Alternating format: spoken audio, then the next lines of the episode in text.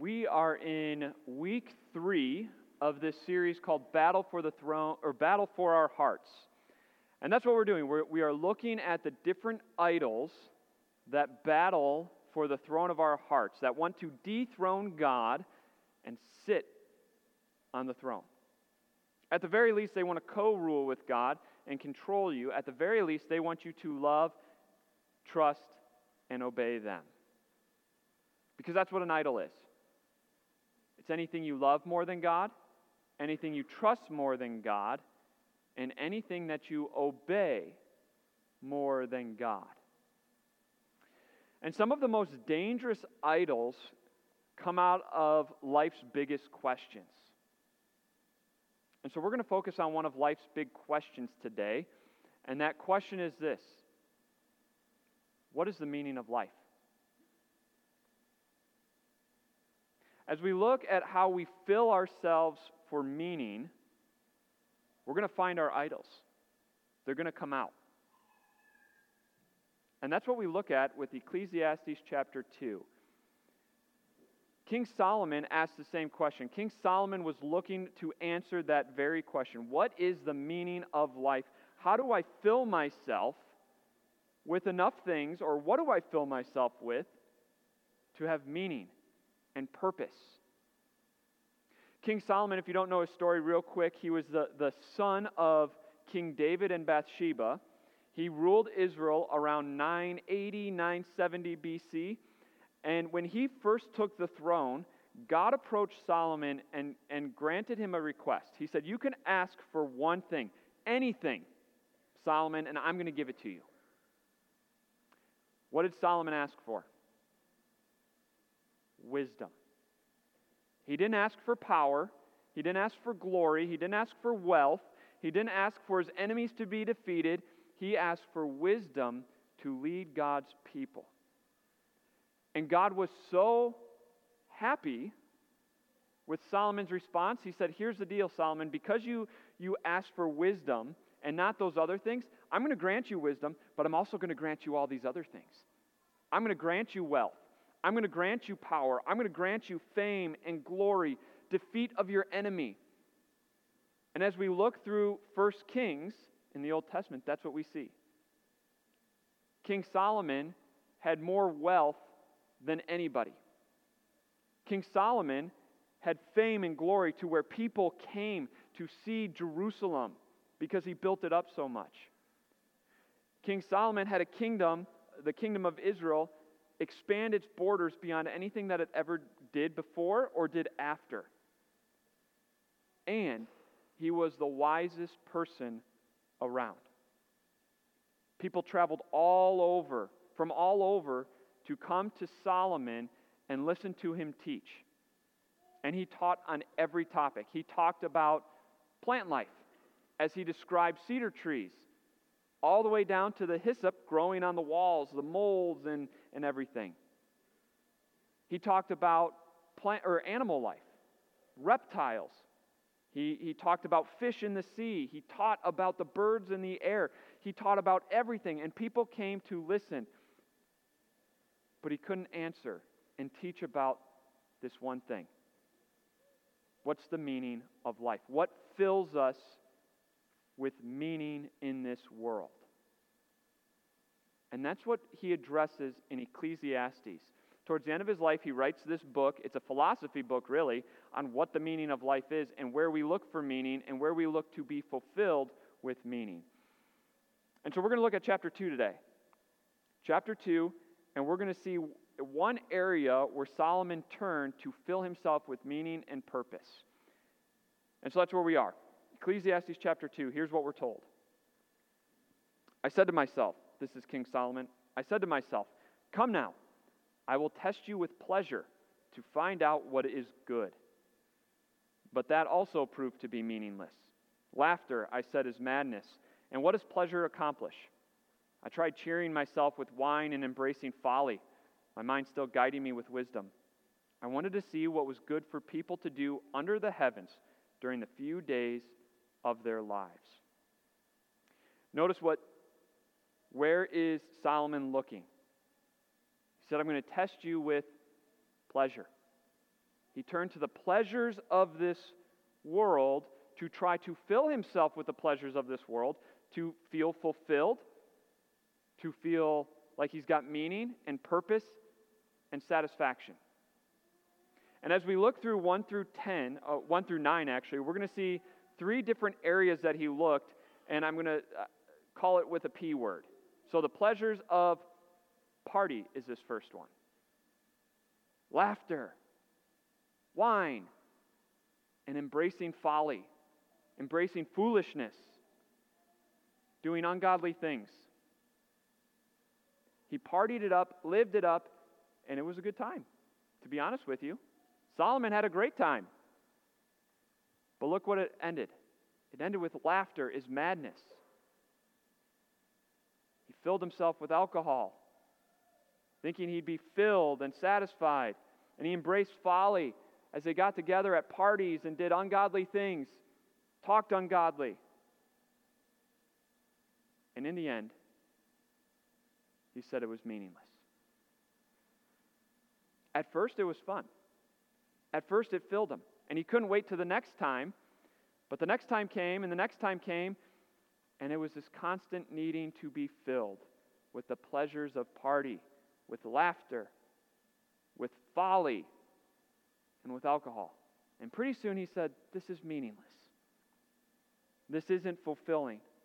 The pleasures of laughter, alcohol, folly doesn't fill. And so he changes to something else. Verse 4 I undertook great projects. I built houses for myself, myself and planted vineyards.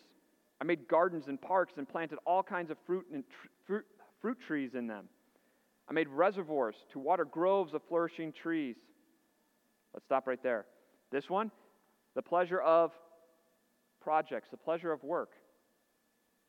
Solomon built up Jerusalem. He built the great temple of God.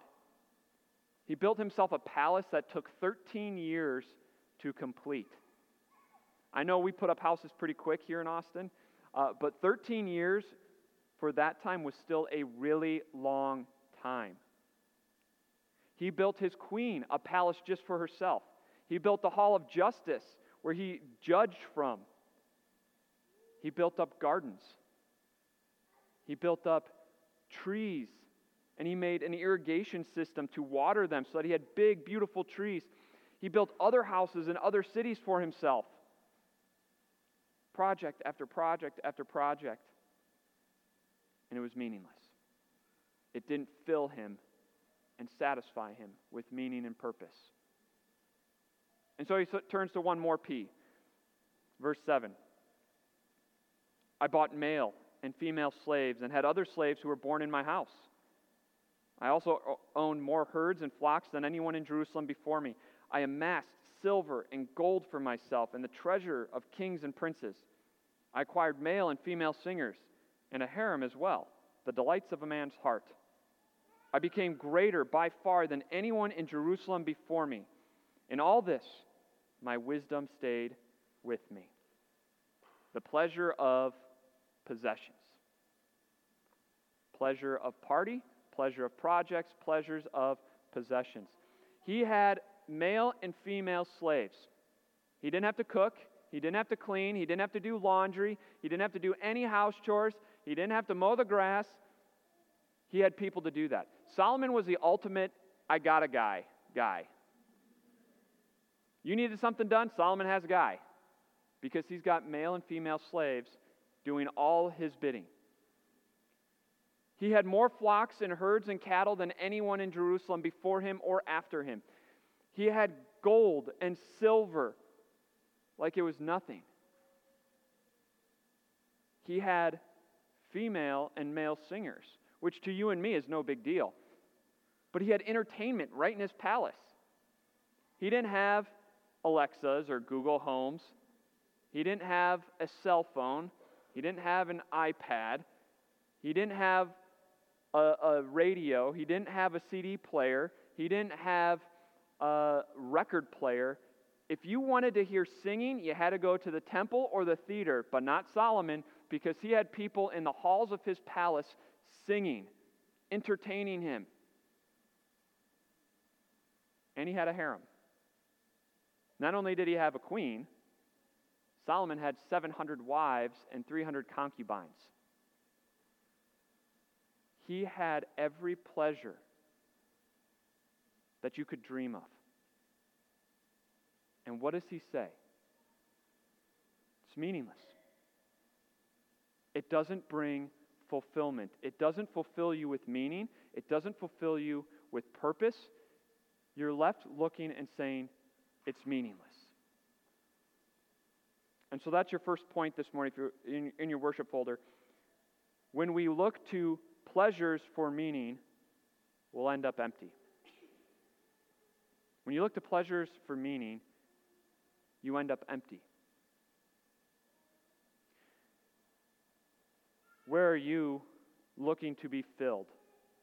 How are you looking to fulfill the desire to have meaning and purpose? What are you filling yourself with to find satisfaction? Is it one of these three areas that Solomon was looking? Is it party? Friday night? Friday night wine with the ladies? A couple bottles of wine, talking about life, and you're filled? It'll fill you for a little bit. But then, like a drug, you need it again and again and again because it doesn't bring full satisfaction. Doesn't bring full meaning and purpose to your life. Is it getting together with uh, other adults, hanging out, drinking, laughing at God, ungodly jokes, coarse jokes, ungodly talk? It's fun. It's fun getting laughs but it doesn't bring long term satisfaction. In fact, it just hurts your relationship with God. Now that, that COVID is kind of maybe getting back to normal here, have you missed your experiences? And that's what fills you your experiences with concerts, with bar hopping, and now you're excited because you can get back into the party scene and it fills you for a little bit, but it doesn't bring true satisfaction it doesn't bring true fulfillment and meaning, it just leaves you empty. Maybe it's projects. Maybe the reason you're going from job to job to job to job is because you're trying to fulfill yourself with projects, with work. You're trying to find meaning and satisfaction in your job and you're not loving it. And so you go from job to job to job trying to find that filling, meaning aspect of your life. Or maybe you're on the other side of that. You don't really like your job, but you don't really care because you're just saving up a bunch of money and your pleasure is going to come at the end when you get to retire and enjoy all of your hard work that the projects have produced. All of it will end the same not fulfilled. Finally, maybe it's possessions. Maybe it's the newest things. Maybe it's just the things that you have. This week, as I was uh, reflecting on this, I, I thought to myself and, and thought through would I be able to turn off my cell phone and put it in the kitchen drawer for a whole week? Be completely disconnected. I don't know. Do you know why? It's not because I'd miss phone calls from my family or texts from my family. It's because I'm kind of addicted to Twitter and, and the sports guys that I follow on there. How am I going to know what's happening in the sports world if I'm not on Twitter?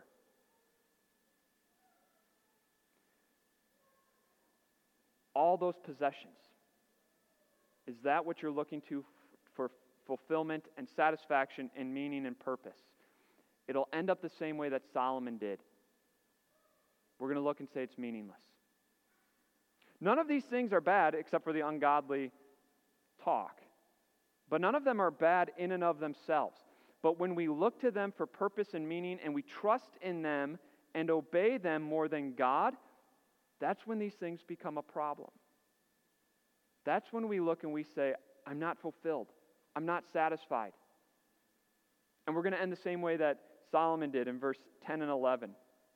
He said, I denied myself nothing my eyes desired. Like that uh, girl from uh, Willy Wonka who just wants all of the candy and just eating everything. Uh, that's kind of what Solomon was. I, did not, I denied myself nothing. I refused my heart no pleasure. My heart took delight in all my labor, yet this, and this was the reward for all my toil. Yet when I surveyed all that my hands had done and what I had toiled to achieve, everything was meaningless, a chasing after the wind. Nothing was gained under the sun. He says, I chased after all these pleasures. I obeyed them, I trusted them, and what was gained? Nothing. He said it was a chasing after the wind. If we were to stop right now and we went outside and we tried to catch the wind, which we could do because it's always windy here, if we went outside and we tried to catch the wind and put it in buckets, how many bucketfuls would we have of wind when we came back inside? None. You can't catch wind. Solomon says if you're looking for meaning, if you're looking to be fulfilled with the pleasures of this world, you're chasing after the wind. Your bucket's never going to be full. And that was the essence of what Tom Brady said. Even if you don't watch football, you know Tom Brady, don't you? It's because he's the greatest football player to ever play. Not a controversy. Facts are facts. I'm sorry, people. I'm not even a, I'm not even a New England fan. I'm not a Tampa Bay Buccaneer fan, but facts are facts. He's the greatest quarterback to ever play the game. Tom Brady has won 7 Super Bowls. The majority of NFL players pray that they get to one and hope that they win.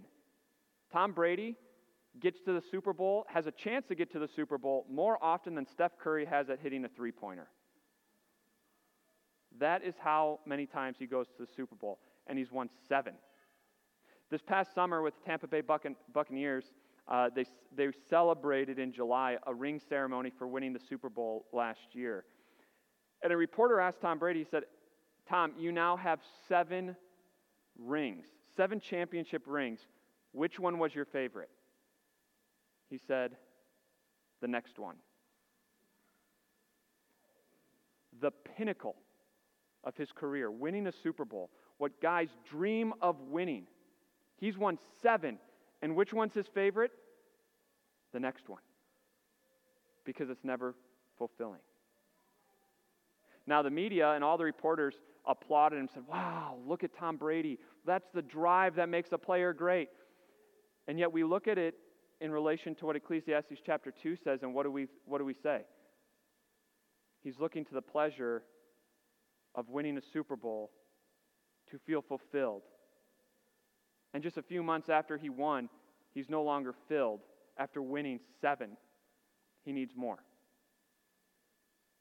when you look to the pleasures of this world to feel fulfilled, satisfied, when you look for meaning and purpose in the pleasures, you're going to end up empty. And so, where's the hope? According to Solomon, let's look at verse 24.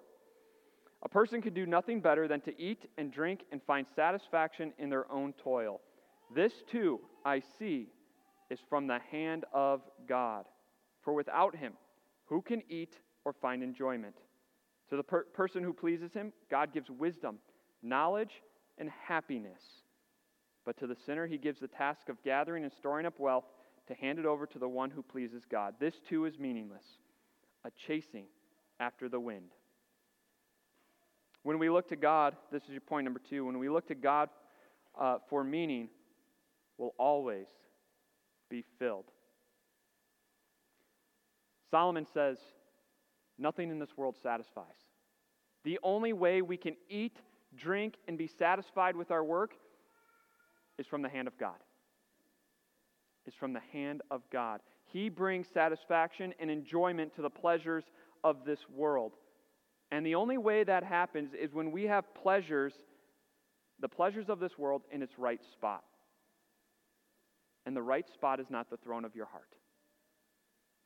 When God is on the throne of your heart, pleasures then take its rightful place, and then we have meaning. Then we're filled and we're satisfied. This is what Jesus talked about when he said, I am the bread of life. It's when we go to Jesus that we find fulfillment and satisfaction and purpose and meaning. And so let me tell you three biblical truths that are going to fill you with meaning and purpose and that's going to satisfy you and fill you not just now, not just next week, but for eternity.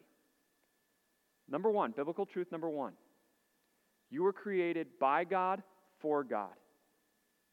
That is who you are. You were created by God for God. God created you to have a relationship with Him. He created you to love, to care for, and then He created you to love and serve Him. Sin entered the world and broke that relationship that, so that we can no longer see God and be with God physically. But our purpose still remains the same. And the God of this world loves you so much that he sent his one and only Son to restore that relationship, to repair that broken relationship between you and him so that you know that your sins are forgiven. So that you know that when you die, you're going to be with Him face to face forever. God created us to be with Him.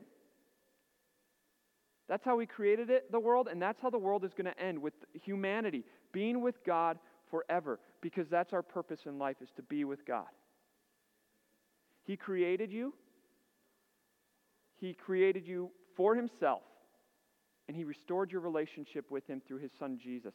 And now we know that the God of this world is on his throne, ruling all things for our good, so that we can maintain a relationship with him both now and forever.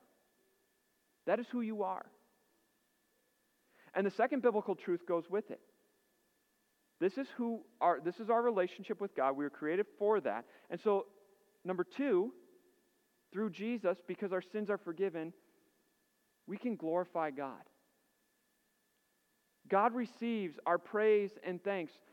Through Jesus, God looks down on you and is pleased with you. And so, as we go throughout our week, we get to glorify God in every aspect of our life. As we do this, as we remember that we were created by God for God, and we live to worship and serve Him, it keeps God number one in our heart. It keeps God right here at the center. And when God is on the throne, all the pleasures of this world take its proper place. And that's where biblical truth number three comes in. God did create this world filled with pleasure. He wants you to enjoy this world, but He wants you to enjoy it in its proper place. And the proper place is not to be fulfilled with meaning and purpose in life through them. That comes through Him and His relationship with you, that He's won for you that He saved you for, that He created you for. And when we look to God to be God, and we love, trust, and obey Him above all else, then the things of this world, the pleasures of this world become pleasurable. And we find satisfaction in them. Then we can work, and we work hard. Even if we don't like our job, we can work, and at night we go to bed and we feel fulfilled. Why? Because I lived and worked to praise God and glorify Him today through my hard work. It changes the way I view homework for you kids in school. Because now I do homework not because my teacher says I have to, not because my parents say I have to. I do homework why? To glorify God as I use the brain that God gave me. And I get to glorify Him as I learn about His creation. It changes the way that I view my possessions. I get to glorify God through the, how I use my possessions. It changes the way I view uh, the party life and my social interactions. Now I glorify God as I enter those social interactions by having godly conversations, by talking about godly things, not about coarse joking, not about uh, ungodly things, but I glorify God through the way I talk and handle myself in social interactions. Then I go to bed at night feeling fulfilled because today I glorified my God who saved me, who forgave, gave me, who died and rose again that I may have an eternal relationship with him. As we find our purpose, our meaning, and we fill ourselves on the bread of life, everything else takes its place in its proper place. And then I find satisfaction in my work. I find satisfaction in the pleasures of this world because God's on the throne and He's filled me. Let's fill ourselves with Him, with the forgiveness of sins, with the resurrection. And then the pleasures of this world will take its proper place, and we'll be full and satisfied with meaning and purpose for now and forever. Let's pray. Father in heaven, we praise and thank you that you created us for yourself, to have a relationship with you both now and forever. We thank you that you sent Jesus so that our sins are forgiven, that death has been conquered, and now that relationship doesn't end with the grave, but that relationship goes on forever. And it's our purpose and meaning in life to be with you, to grow with you, to serve you, to love you, and to trust you. Because of Jesus, we can do just that. Uh, we thank you that uh, we get to serve you and trust you and love you and obey you above all things. And let us do that today. Let us glorify you in our thoughts, our words, and our actions. As we approach the pleasures of this world in a way that glorifies you, with that in mind, we will find satisfaction. We'll find fulfillment and we'll find happiness uh, because at the end of the day, we glorified you through everything we did. Be with us. Help us to grow closer to our Savior. Let us feed on Him, the bread of life, that we may have forgiveness of sins and be assured of the eternal life that He won for us. In your name we pray. Amen.